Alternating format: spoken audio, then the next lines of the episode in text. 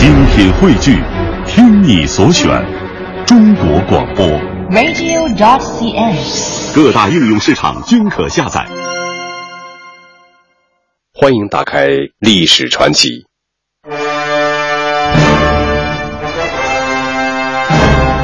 清朝是由满族贵族建立的，我国历史上最后一个封建王朝。大清帝国的前身是女真族的著名首领努尔哈赤所建的大金汗国。为了同辽、宋时代女真族完颜阿骨打建立的金国相区别，历史上把努尔哈赤创建的金国称为后金。努尔哈赤实际上是清王朝的奠基者。努尔哈赤的儿子皇太极像父亲一样骁勇善战，但在谋略上却又高他父亲一筹。今天的历史传奇为您讲述努尔哈赤的崛起和皇太极的借刀杀人之计。满族是我国历史上长期居住在白山黑水之间的广大地区的一个古老民族。它的前身女真这个族名始称于五代时期，此前在隋唐时期称漠河，南北朝时称务吉，两汉时期称义楼，周秦时期称肃慎。从五代至明末崇祯期间，严称女真族一直没有变动，改称满族是在明崇祯九年，也就是一六三六年。努尔哈赤是这个民族的一位杰出人物。努尔哈赤自称是明永乐年间任建州左卫指挥使蒙哥铁木儿的后裔。姓爱新觉罗，明嘉靖三十八年，也就是一五五九年，诞生于建州左卫苏克素户部，一个女真族奴隶主的家庭。祖父叫昌安，父亲塔克氏，分别担任过建州左卫都指挥、建州左卫指挥。努尔哈赤从小聪明好学，身体健壮。他十岁丧母。继母为人刻薄，在家备受虐待。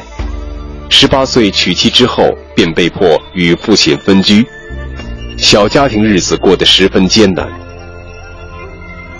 为了生存，努尔哈赤曾在草原牧羊，上长白山采参，跑抚顺城贩马，还一度投到明朝辽东总兵李成梁麾下当兵，真可以说是尝遍了生活的辛酸。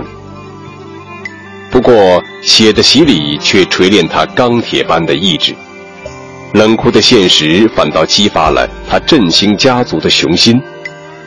于是，这个中等身材、大耳凤眼、行动敏捷、斗志顽强的女真族英俊青年，顺应明末历史发展的趋势，走上了统一女真各部、武装割据东北、问鼎中原的道路。明万历十一年，即一五八三年，一件影响努尔哈赤一生的重大事件发生了。这一年春天，明辽东总兵李成梁受一名叫做尼堪外兰的女真部落首领的挑拨，采取残酷的方式，将努尔哈赤的祖父叫昌安和父亲塔克什擒杀。努尔哈赤对此极为愤慨，他写信责问明朝政府说。祖父无罪，何故杀之？明廷经过调查，纯属冤狱，只能承认是误杀，并任命努尔哈赤沿袭父亲职位，任建州左卫指挥，还赠送三十匹马，发给三十道敕书进行安抚。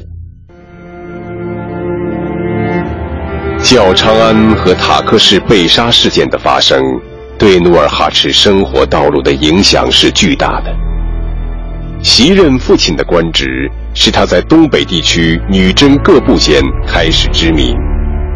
祖父、父亲一贯忠于明朝，却落得个惨死，使努尔哈赤与明朝皇室产生了对立情绪，暗暗下决心要与明朝对抗。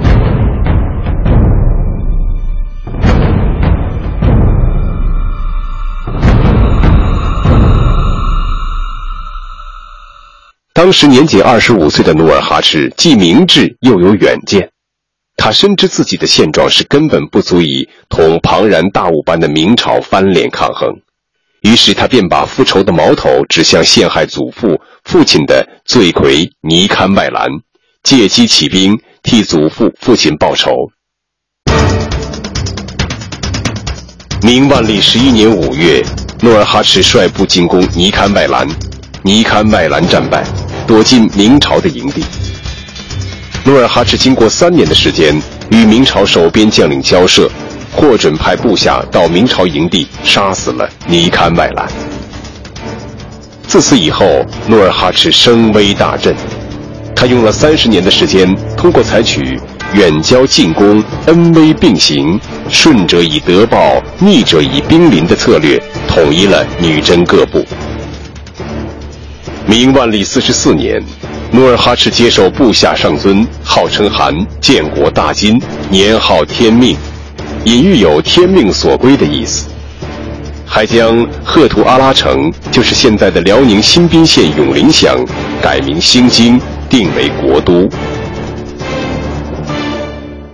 随着努尔哈赤在东北割据的军事实力的扩大，以及明王朝统治势力的进一步衰落，从此努尔哈赤公开同明朝决裂，把攻打明朝提上了日程。明万历四十六年，恰好是努尔哈赤六十大寿。这一天，兴京后金的宴殿上，红烛将大厅照得如同白昼，努尔哈赤的儿子们频频向他敬酒。酒过三巡，努尔哈赤郑重向大家宣布：“我已下了决心，今年内一定要征讨大明。”当年四月十三日，努尔哈赤在兴京誓师，宣读了与明朝结有七大恨的讨明檄文，然后披甲上马，亲自率领步骑兵马两万，直扑辽东明军边防重镇抚顺。当时守卫抚顺的名将是李永芳，在后金军队发动了一次进攻之后，便打开城门出降了。七月，后金兵远道奔袭猛攻清河城，经过一场激战，明守城副将邹楚贤在城破时力战身亡。抚顺清河被后金兵攻陷的消息很快就传到了北京，神宗皇帝以及重臣举朝震撼。决定对后金发起一次惩罚性的战争。经过调兵点将、筹饷和置办武器等一系列准备，神宗任命兵部左侍郎兼右金都御史杨镐经略辽东，特赐允许先斩后奏的尚方宝剑一口，率领四十七万大军向后金杀去。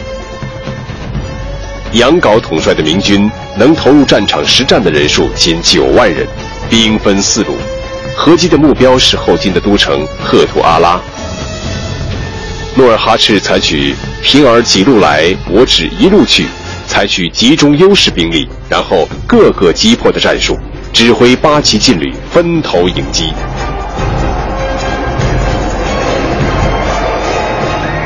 第二年三月，明军和后金兵在抚顺以东。为主浑河上游与苏干河河流的萨尔浒地区展开了激烈的战斗。从三月初开始，这次鏖战一共进行了五天。明军方面三路大军被歼，一路大军被吓跑，将士仅死者就达六万余人。而后金方面据说死亡人数不到二百人，这便是历史上著名的萨尔浒之战，以后金大获全胜而结束。而这次战役为转折点，在东北战场上，努尔哈赤的铁骑由防御转入了主动进攻，相继攻占东北重镇沈阳和辽阳，随后把后京都城迁往沈阳，并把沈阳改名盛京。努尔哈赤攻击明朝的最后一战发生在明熹宗天启六年的正月十四日。努尔哈赤亲率十三万大军发起进攻，十七日兵渡辽河，二十三日前锋抵达明军山海关外前卫重镇宁远城下。就在这里，努尔哈赤遇上了强劲对手——慷慨英发、气可吞胡的一代名将袁崇焕。努尔哈赤致书袁崇焕，许以高官厚禄劝降，遭到严词拒绝。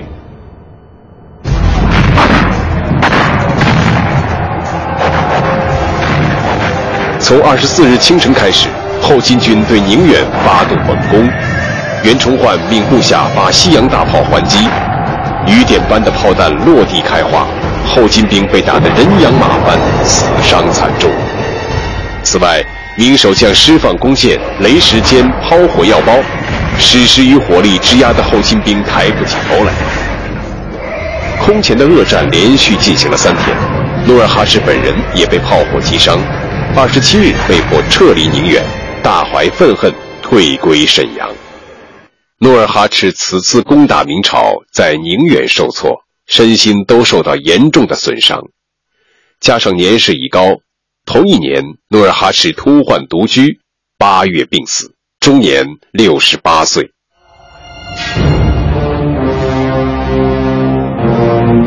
一六二六年八月，努尔哈赤病死后，由于他的第八子皇太极军功、谋略以及个人威望均在众兄弟贝勒之上，所以被推举为继承人。一六二六年九月，皇太极即后金大汗位。并宣布第二年为天聪元年，他就是十年后改金为清、改女真为满洲的大清开国皇帝清太宗。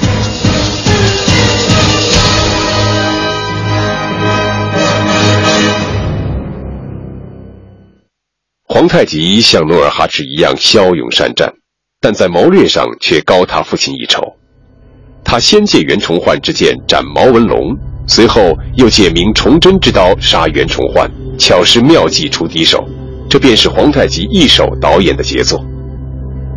毛文龙是明末的抗金将领，努尔哈赤攻占辽东时，他下海占据了辽东沿海岛屿，从逃散的辽民中选召数万士兵，多次袭击后金后方，为明朝立下了汗马功劳。而后金士兵不习海战，加上渡海船只缺乏。对毛文龙军队无可奈何，因此明朝皇帝很看重毛文龙，一再封赏提职，官居总兵却挂将军印。对这些，皇太极一一看在眼里，忧在心头。至于袁崇焕，皇太极当然记得父亲兴兵以来首次受重创是在袁崇焕坚守的宁远城。自继其汗位之后，率大军进军辽西、宁远、锦州之战，后金军威受挫，就是因为面前屹立着一个袁崇焕。皇太极心中对毛文龙和袁崇焕的痛恨达到了咬牙切齿的地步。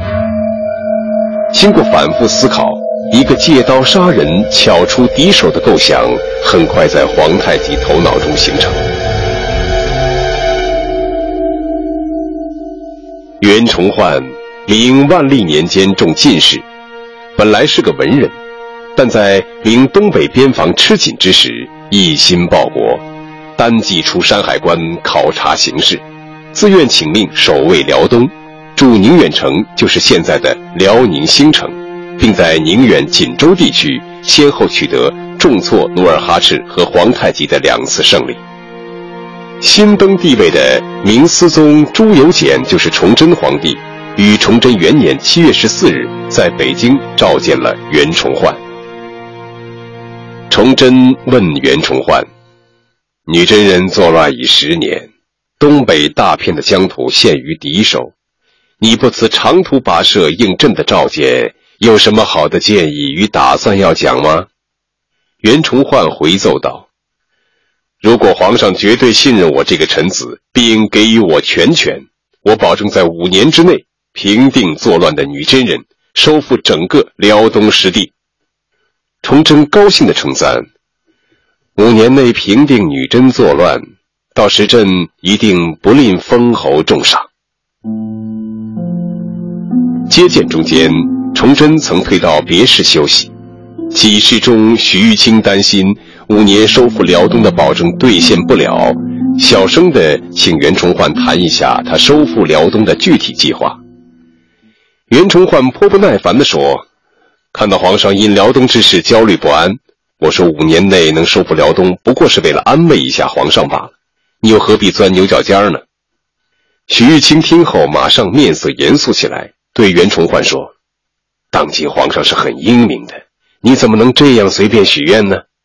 五年到期，你兑现不了许下的诺言，你怎么办？”直到此时，袁崇焕才突然感到失言了。他一言既出，就有如泼出去的水，覆水难收啊！袁崇焕就是带着后悔不迭的心情，匆匆赶回到了山海关宁远前线。皇太极对明朝的情报工作是出色的，崇祯同袁崇焕的那番谈话，皇太极很快就知道了。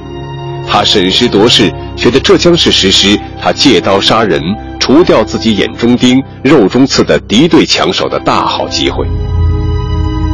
于是，在明崇祯二年正月，主动给袁崇焕写信，提出明金和谈，企图借袁崇焕之手先除掉毛文龙。以解决日后南下征明毛文龙在身后的牵制之忧。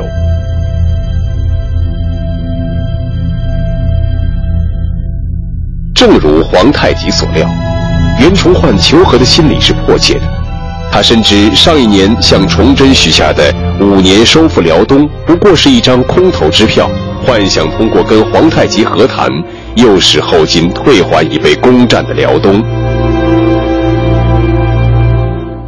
经过皇太极与袁崇焕之间信使的多次往返，公开或秘密的几度和谈，皇太极以杀毛文龙为交换条件，承诺归还辽东的建议，终于得到袁崇焕的达书密允。袁崇焕萌动了对毛文龙的杀机。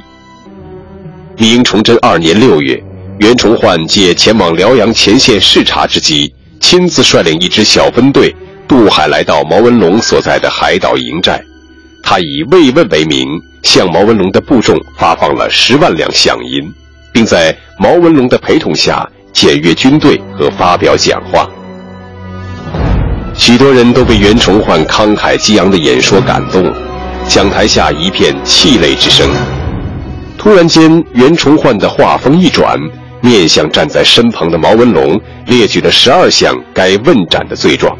随即对环列自己左右的亲兵一声大喝：“还不给我动手！”一名手捧崇祯所赐尚方宝剑的魁梧军士，趁毛文龙正惊愕不备之际，挥剑将他斩于阅兵台前。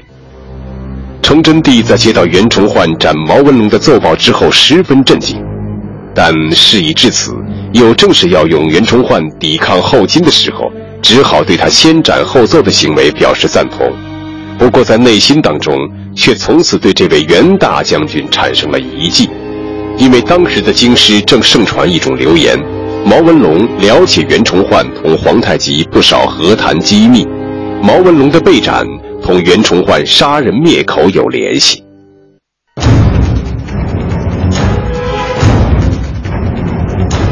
皇太极听到毛文龙被杀，高兴得不得了。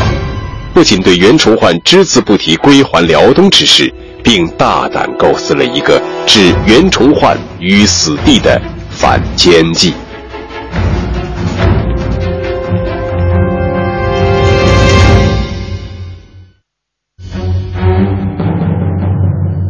就在毛文龙死后不到四个月，皇太极亲自统帅十万大军。避开明军重兵设防的宁远、锦州一线，向山海关以西绕道内蒙，从喜峰口进入关内，接着攻占遵化，围攻冀州。这一年的十一月中旬，后金兵的前锋进抵北京城下。袁崇焕在宁远闻讯，从山海关调集所部，日夜兼程驰援京师，自冀州即尾随后金军队。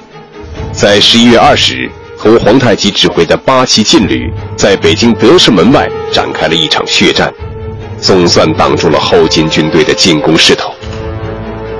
不过，崇祯也一再拒绝袁崇焕提出让军队进城休息的请求，可见崇祯对袁崇焕的遗弃正进一步加深。恰在这时，皇太极驻北京南海子的军营之内。发生了一起由皇太极精心安排的事件，一名被俘的明廷太监逃跑了。这太监姓杨，在军营里曾经装睡偷听到后金副将高鸿忠、参将鲍承先相互低声说道：“袁崇焕袁巡抚与大汗有密约，攻占北京此事可以马上成功。”这个太监逃回紫禁城后，已有重大军事机密求见崇祯，非常肯定地报告了袁崇焕通敌。崇祯生性多疑，他早对袁崇焕擅自杀毛文龙的用心有看法，现在再跟通敌一事联系起来，浑身顿时感到不寒而栗。崇祯即刻以要事相商为名，召见袁崇焕、祖大寿等人。趁机命锦衣卫逮捕袁崇焕，押入大牢。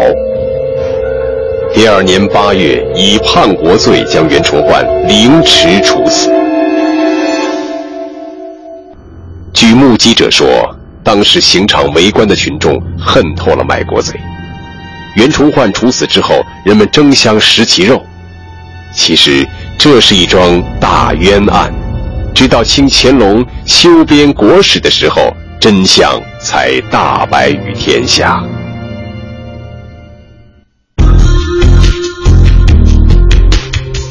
今天的历史传奇就为您讲述到这里，感谢您的收听。